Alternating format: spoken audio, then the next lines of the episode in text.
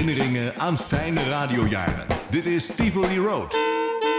Met Mark Hermans en Ben van Praag. Mark, goedemorgen. Ben, goedemorgen.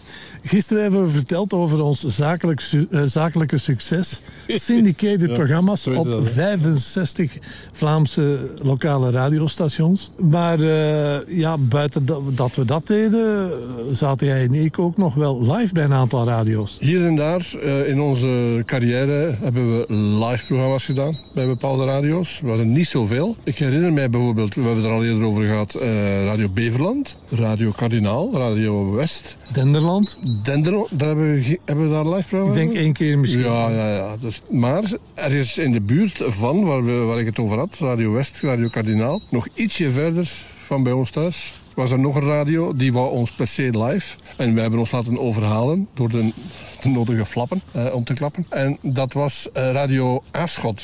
Ja, dat was ergens heel ver weg. in Voor Aarschot. ons dan toch, want jij kwam van het Waasland, ik van Antwerpen.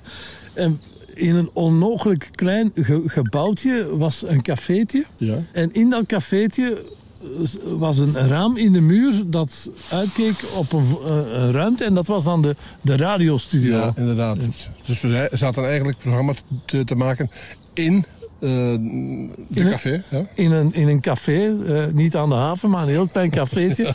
En du- dus de mensen die daar binnen zaten, die konden dan binnenkijken in de radiostudio. Dus werden wij bekeken. En hoe kwam dat nu eigenlijk?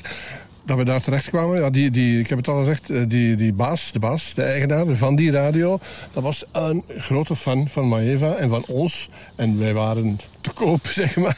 En die trok zijn Ja. portefeuille open. Ja, en dat lukte. Joe Berry, Dus niks dat zo lekker ruikt als vers gestreken geld. ik vergeet, ik vergeet nooit zijn naam, Joe Berry. Joe Berry heette hij. En hij had één nadeel, hij was zo'n grote fan Ja. dat hij iedere minuut dat wij daar in die radiostudio's waren van zijn eh, radio, dat hij bij ons bleef staan en altijd maar vertellen. Uiteraard, die dacht waarschijnlijk bij zichzelf, ik betaal er goed voor. Dus dan kunnen ze even goed, kan ik eh, als gast in hun programma fungeren. En dat was ook zo, hè? Ik weet dat we dat niet lang gedaan hebben, maar we zijn hem nooit vergeten, Joe Berry. Nee.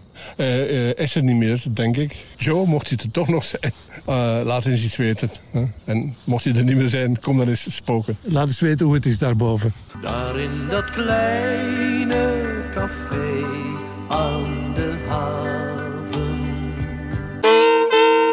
Dit is Tivoli Road. Met Mark Hermans en Ben van Praag.